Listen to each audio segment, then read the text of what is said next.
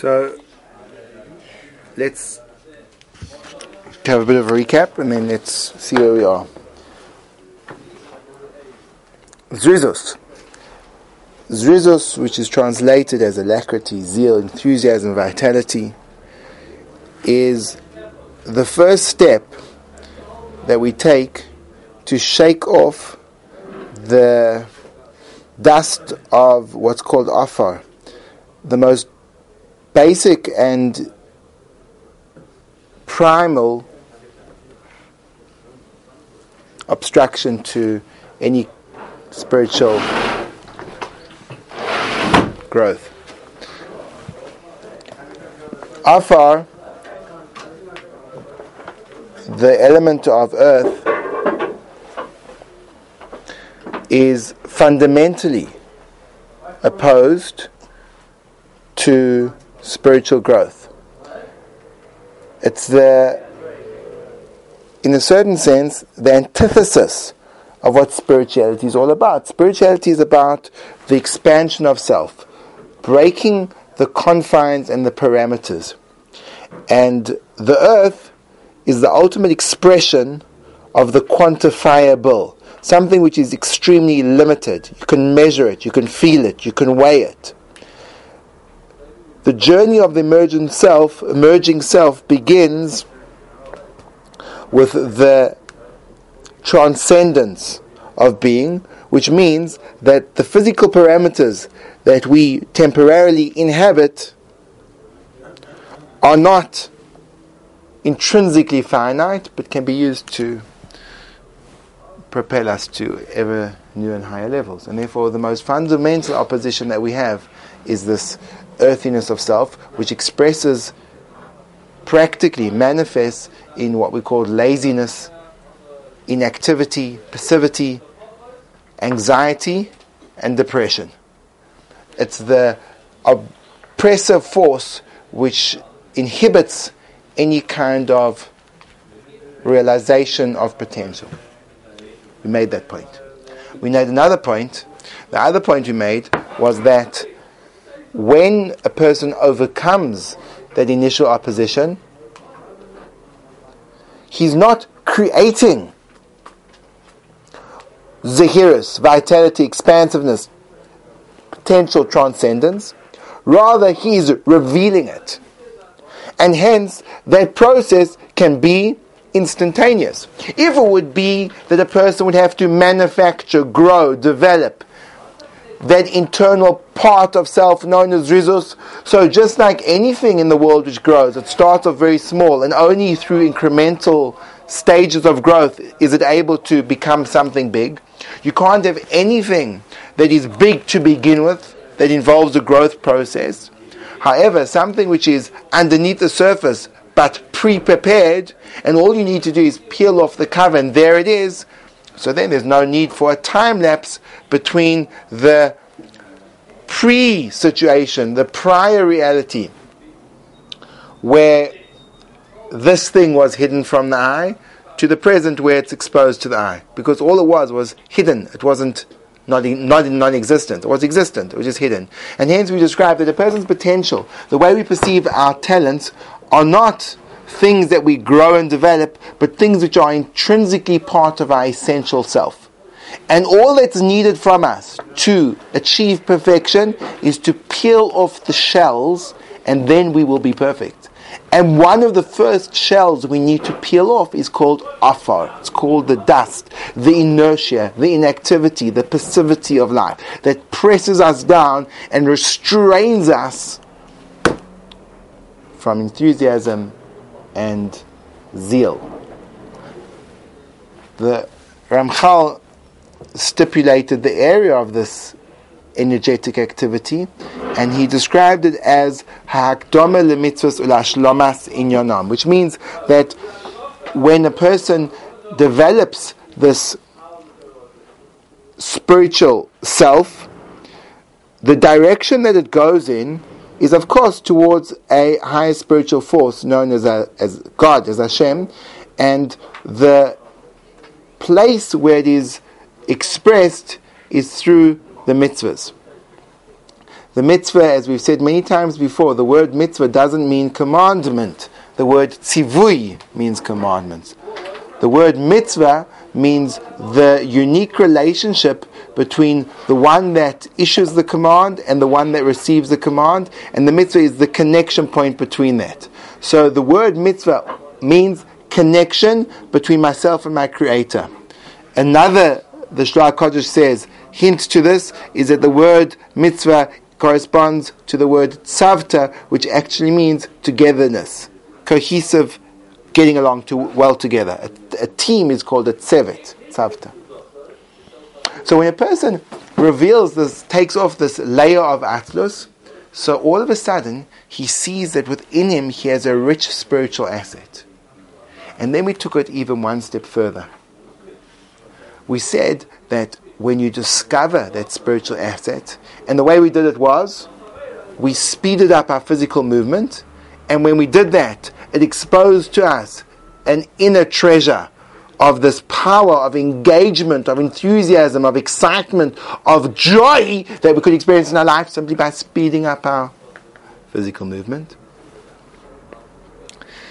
When you see that, you have the self awareness to perceive that, that self awareness, that recognition becomes a form of ownership. If you can spot it, it's yours. And therefore, the point of the exercises that we previously performed was to gain an awareness of the real spiritual treasures, the treasures of self that are contained within us. And before we've activated them, just their very knowledge is deeply empowering because it means that now we have that at our, at our disposal. Even though it may not be under our complete control to manipulate and to turn the way that we want it to go, yet, but the knowledge of the fact that I own a powerful steed, even though I haven't broken him in yet, means that I have him and I just have to learn how to ride him. It's an amazing, amazing, amazing gift. So the process of insight, of self realization, becomes synonymous with acquisition. We acquire ourselves through realization. That is so exciting, I can't tell you. that is exciting stuff.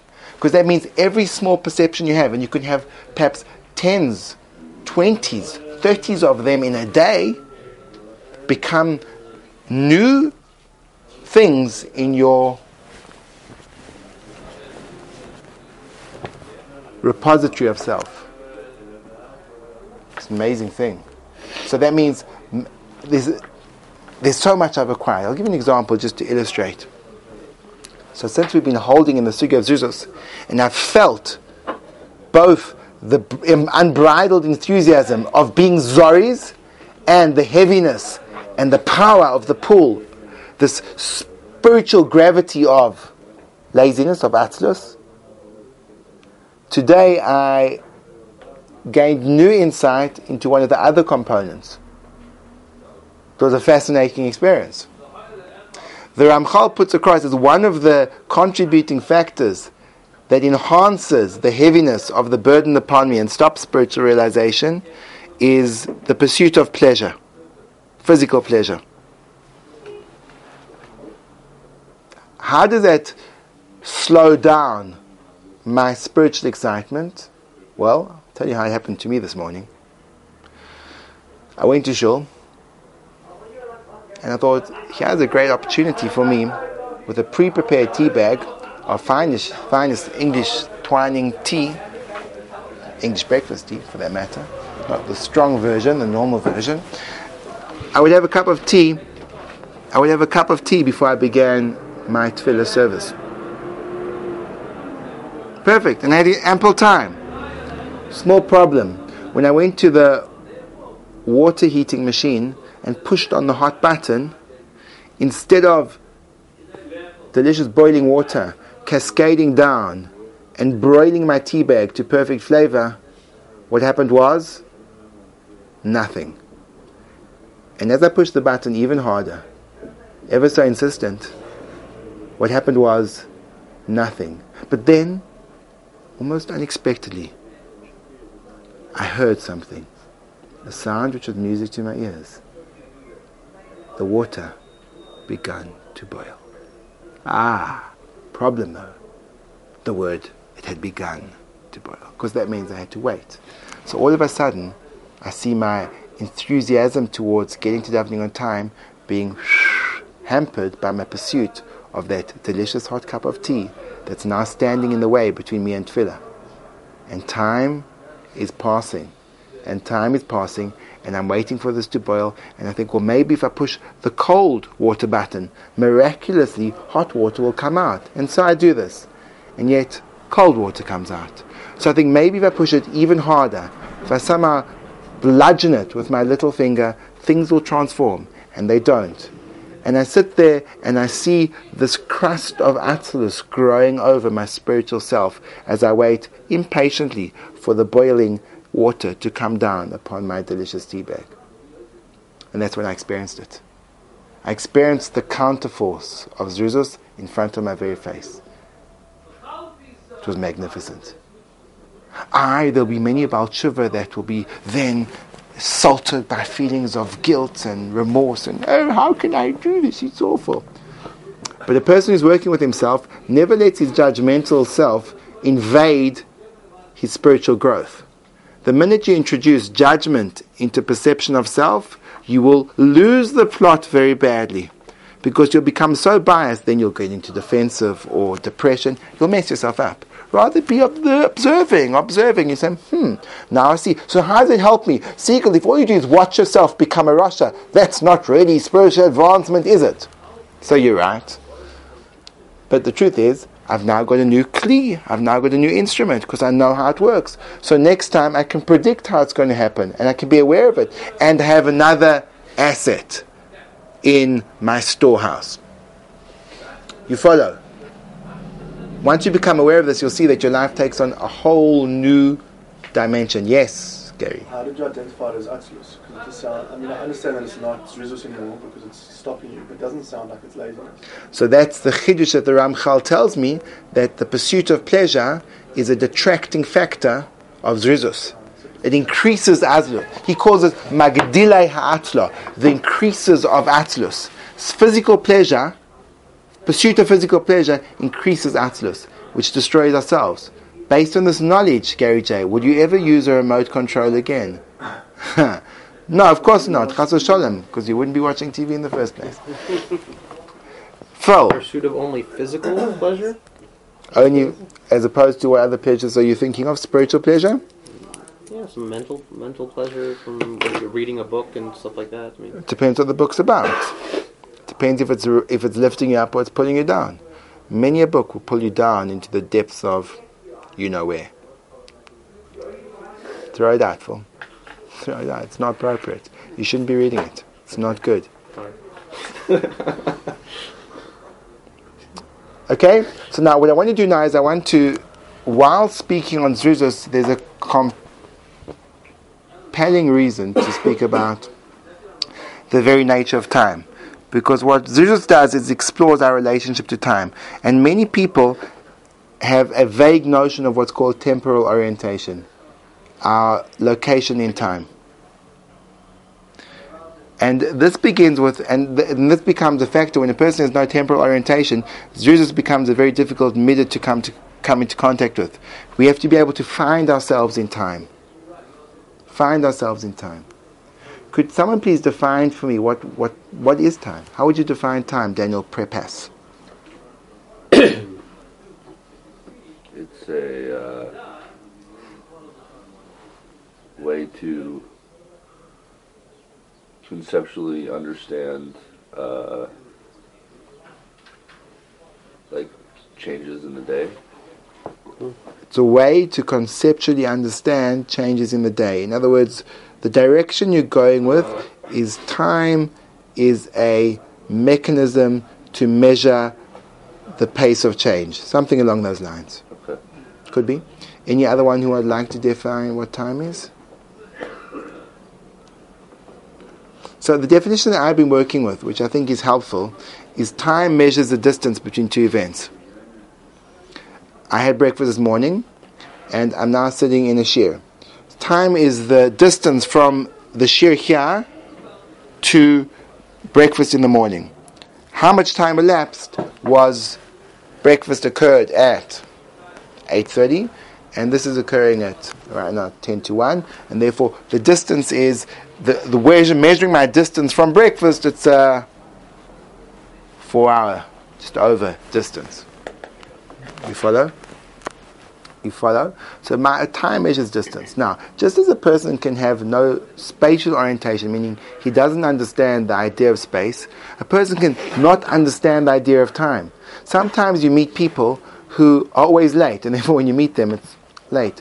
When you meet people who are always late, it could be that you point fingers and say they're lazy, they're irresponsible, they're inconsiderate. It could have none of. They could be considerate. They could be very um, concerned and responsible. They just don't understand how to measure time. In other words, when a person decides to commit to doing a particular act, often you'll hear people, and I'll overhear them perhaps on the phone, saying, Okay, I would like to meet you in 20 minutes. And they say, No problem, I'll be there. But they don't realize that the destination that they have to be at itself takes a 20 minute bus ride, and you still need to wait for the bus, more or less, five to ten minutes, and then you still have to walk from the bus stop to where they are. And before you go, you have to go pick up your bag in the room, which is going to take another three and a half minutes. People don't process that. They say, "Oh, it's 20 minutes away. I'll be there. See you."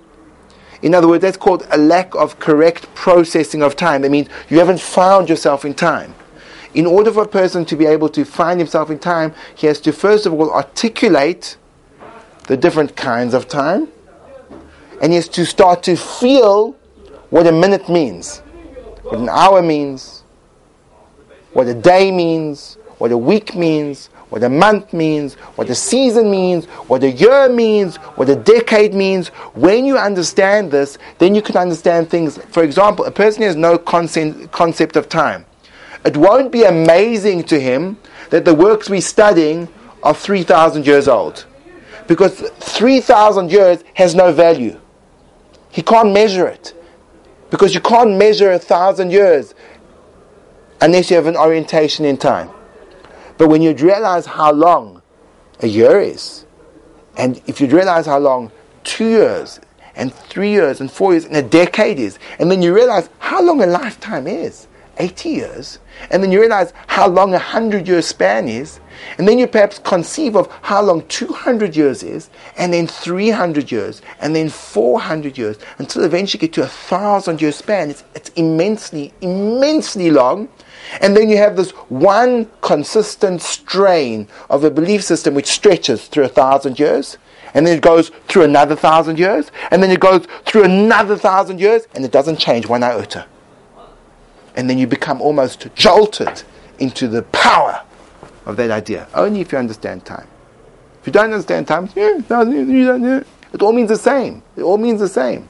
So we have to experience time before we even get onto experiencing Zrizus. Until we find ourselves in time, we can't find ourselves overgoing, overlapping, extending.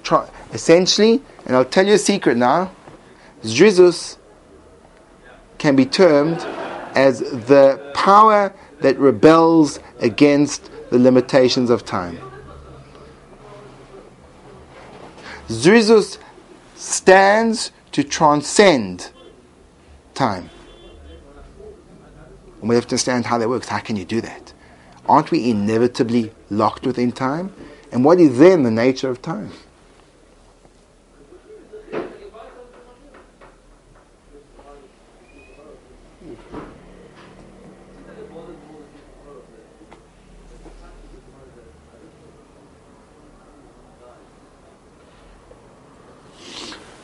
Before we go on to Zrizus, let's speak about space briefly.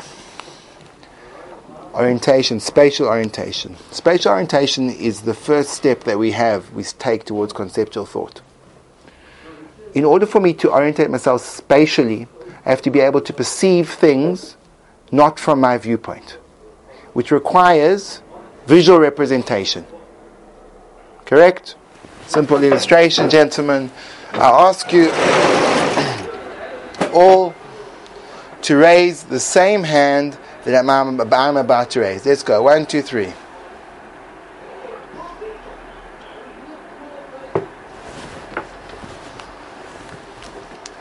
what becomes confusing is our natural instinct when I raise and I'm facing, I'm opposite you, my right hand, you'll raise your left hand. Because we see things from our very own perspective. That's called a lack of spatial orientation. We're unable to transport ourselves into the space of the other and see how it looks standing outside of myself. So the very beginning of abstract thought begins with a grasp of spatial orientation. And one who can't spatially orientate himself will lack a whole realm of social skills. If you can't identify a person as being far away from you and you can't see yourself from his perspective, you will not be able to be empathetic with his pain. You will not be able to see things from his intellectual perspective both intellectually and emotionally, space is a crucial factor. You won't understand how far or close to stand next to a person and what the emotional implication is. Orientation in space is the first step in understanding on both physical, emotional, intellectual level what distance is. Space measures the points between two parts, two, two distances. Distance is the difference, the way between two given points. And when you don't grasp it and you can't orientate, you don't know right, left, front, back, up, and down, and you don't know global spatial orientation. There's subjective spatial orientation, right, left. In other words, as I turn around, so you're on my right hand side. One second, now you're behind me. All on the side, now you're behind me. What? Now, now you're on my left, but you didn't move. How could that be? Because right, left, front, backwards, up, down is a relative space. And then there's an objective space east, west, north, south. So even though I turn around, it doesn't change the orientation in terms of the compass point, but it does change the orientation in terms of right, left. So there's relative space and there's objective space, and I exist within objective space, and I create relative space. Until the person has a full grasp on what space means, he can't, he can't develop very far as a human being. So we need to be orientated in space, we need to be orientated in time. And then we can start to discuss zrizus, because speed is a relationship between space and time. And Zrizus speaks about speed. Speed is the way I cover space through time. Kilometers per hour, miles per hour. It's a relationship between space and time. So Zrizus, you can start to get a sense of why it's the first step towards spirituality because it challenges the notions of space and time by changing the speed. What the notions of space and time push towards us in the physical sense is the solidity of space and the slow movingness of time. And what Zrizus wants to do is create malleable space and time. Don't look at time as a obstruction, break through it. Don't look at space as an obstacle, jump over it. Now, I know what I'm saying is exceptionally vague, and therefore I beg your forgiveness. But if you'll only bear with me, hopefully, in the course of time, clarity will emerge. Good? Okay. Let's start quoting from the Maharal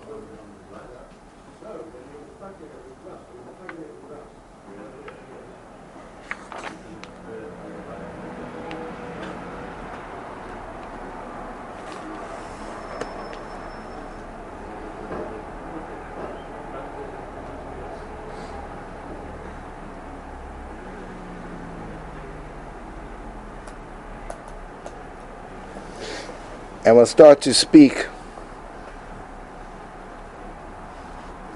about these different ideas in the context of the Mishnah. The Mishnah says, Yehuda ben Tema Oimer. Yehuda ben Tema said, Have oz kenomer. Be as brazen as a leopard, v'kal kanesher, as light as an eagle, rotz katzvi, as swift as a deer, v'gibor kari, and as powerful as a lion, lasois ritzoin avicha sheba. You should be as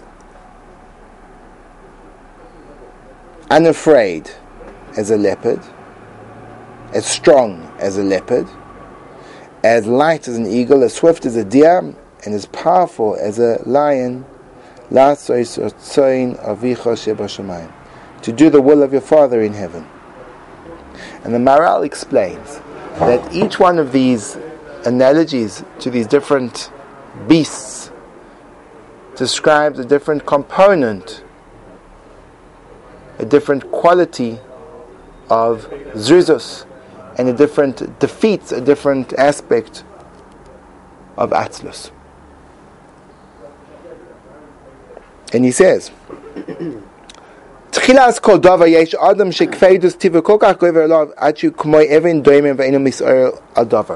The most basic level where a person is deeply trapped by self-inhibition is when a person practically has a predisposition towards being almost as inanimate as a stone. He's stone-like. He just sits there and globulizes unable to even reveal the first inklings of activity. And therefore, the first thing that Yehuda ben Tabai says is you need to have strength. Azus, sometimes translated as chutzpah. Chutzpah means you can break the protocol. You're not intimidated. You don't feel threatened by. It requires a breaking of a preconceived status. When a person is in the state of doimain, he's inactive, he's, in, trapped by some type of spiritual atrophy, he needs to break it with a chutzpah of Azus Kenomer. Be as brazen as a leopard.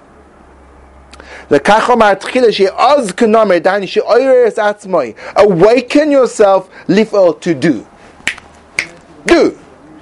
And not because of the weight, the heaviness of your nature, you become absolutely passive. Rak koyach. Develop the strength to awaken yourself for service of your Creator.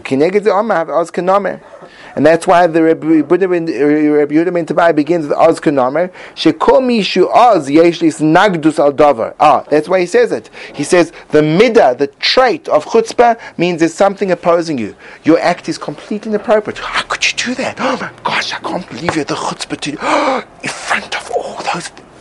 It means that you don't care about the status quo. You can break through the barriers.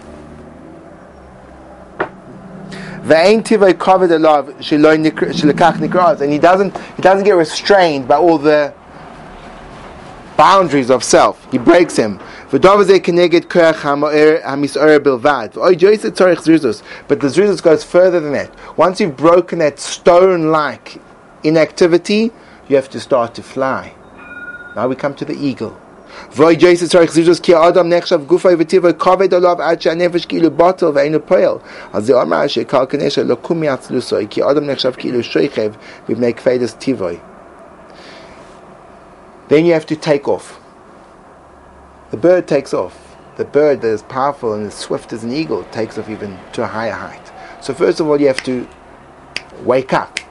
then you have to take off. But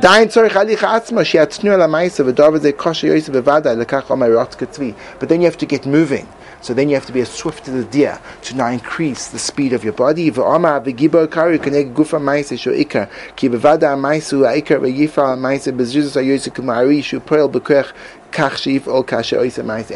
you get to the act that you're running towards, and then you have to do it, and it requires power to do so.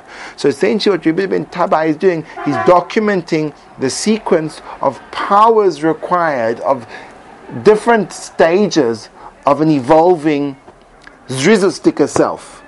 It starts off with the brazenness to break your status quo. Then you can take off then you can start to pursue, and finally you arrive and complete. And you plot those stages.